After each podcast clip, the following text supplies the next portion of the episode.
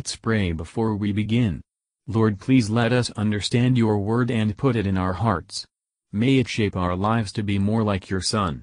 In Jesus' name we ask, Amen. Chapter 8. And the men of Ephraim said unto him, Why hast thou served us thus, that thou calledst us not when thou wentest to fight with the Midianites? And they did chide with him sharply.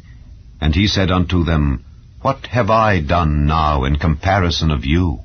Is not the gleaning of the grapes of Ephraim better than the vintage of Abiezer? God hath delivered into your hands the princes of Midian, Oreb and Zeeb, and what was I able to do in comparison of you? Then their anger was abated toward him when he had said that. And Gideon came to Jordan and passed over, he and the 300 men that were with him, faint, yet pursuing them.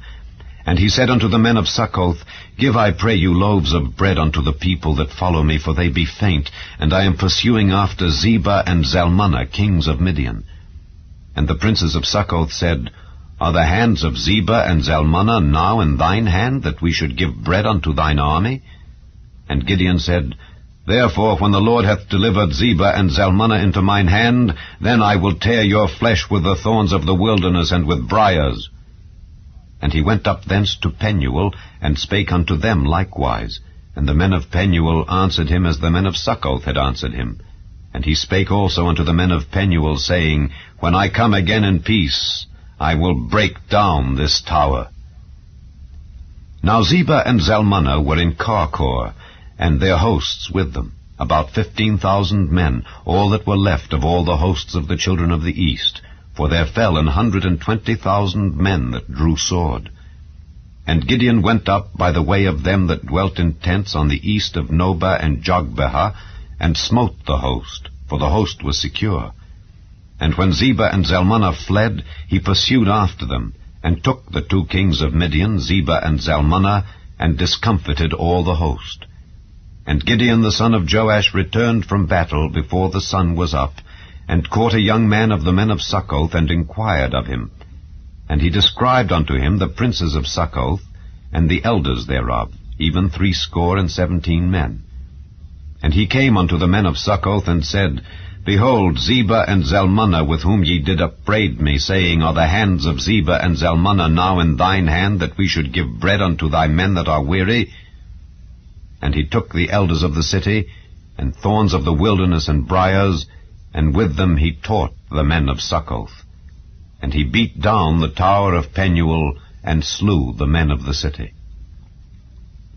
Then said he unto Zebah and Zalmunna, What manner of men were they whom ye slew at Tabor? And they answered, As thou art, so were they. Each one resembled the children of a king. And he said, They were my brethren, even the sons of my mother. As the Lord liveth, if ye had saved them alive, I would not slay you. And he said unto Jether his firstborn, Up and slay them. But the youth drew not his sword, for he feared, because he was yet a youth. Then Zebah and Zalmunna said, Rise thou and fall upon us, for as the man is, so is his strength. And Gideon arose and slew Zebah and Zalmunna, and took away the ornaments that were on their camels' necks. Then the men of Israel said unto Gideon, Rule thou over us, both thou and thy son's son also, for thou hast delivered us from the hand of Midian. And Gideon said unto them, I will not rule over you, neither shall my son rule over you. The Lord shall rule over you. And Gideon said unto them, I would desire a request of you, that ye would give me every man the earrings of his prey. For they had golden earrings, because they were Ishmaelites. And they answered, We will willingly give them. And they spread a garment, and did cast therein every man the earrings of his prey.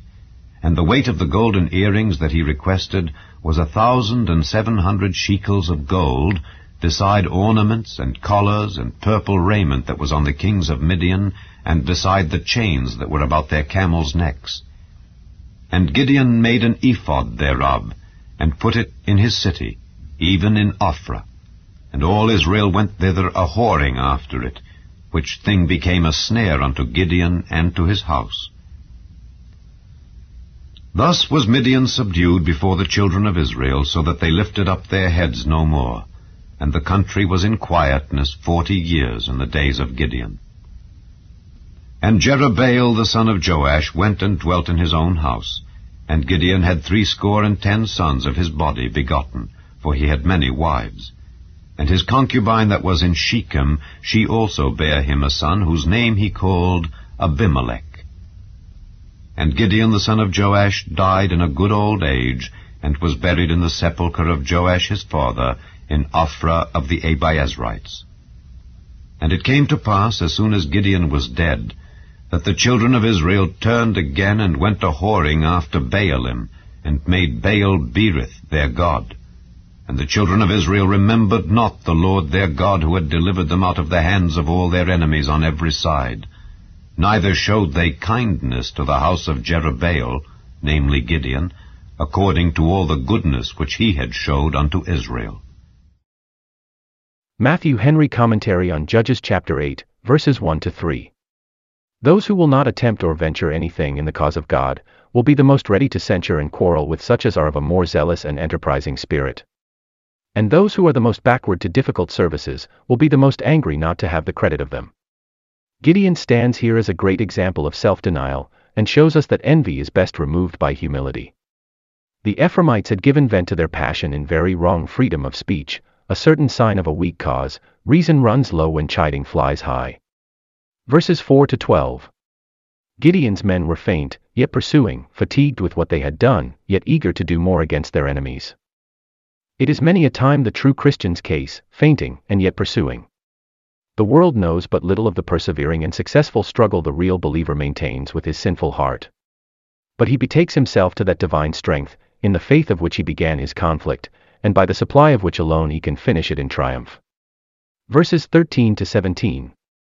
The active servants of the Lord meet with more dangerous opposition from false professors than from open enemies, but they must not care for the behavior of those who are Israelites in name, but Midianites in heart.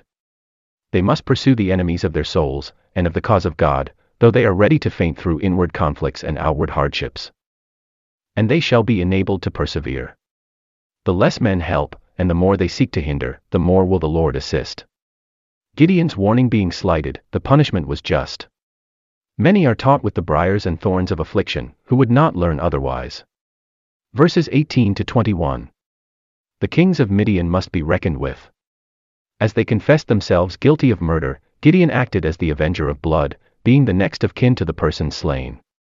Little did they think to have heard of this so long after, but murder seldom goes unpunished in this life. Sins long forgotten by man, must be accounted for to God.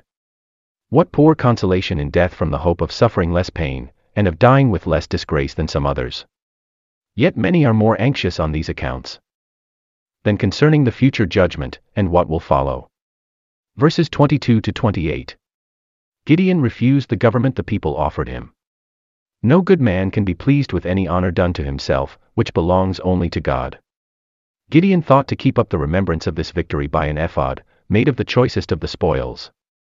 But probably this ephod had, as usual, a teraphim annexed to it, and Gideon intended this for an oracle to be consulted.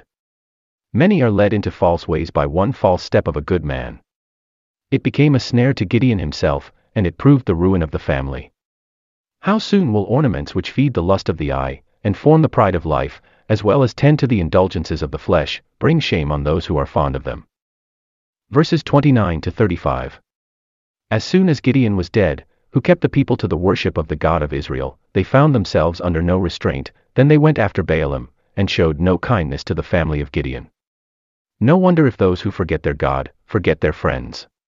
Yet conscious of our own ingratitude to the Lord, and observing that of mankind in general, we should learn to be patient under any unkind returns we meet with for our poor services, and resolve, after the divine example, not to be overcome of evil, but to overcome evil with good. Thank you for listening, and if you liked this, please subscribe and consider liking my Facebook page and joining my group Jesus Answers Prayer.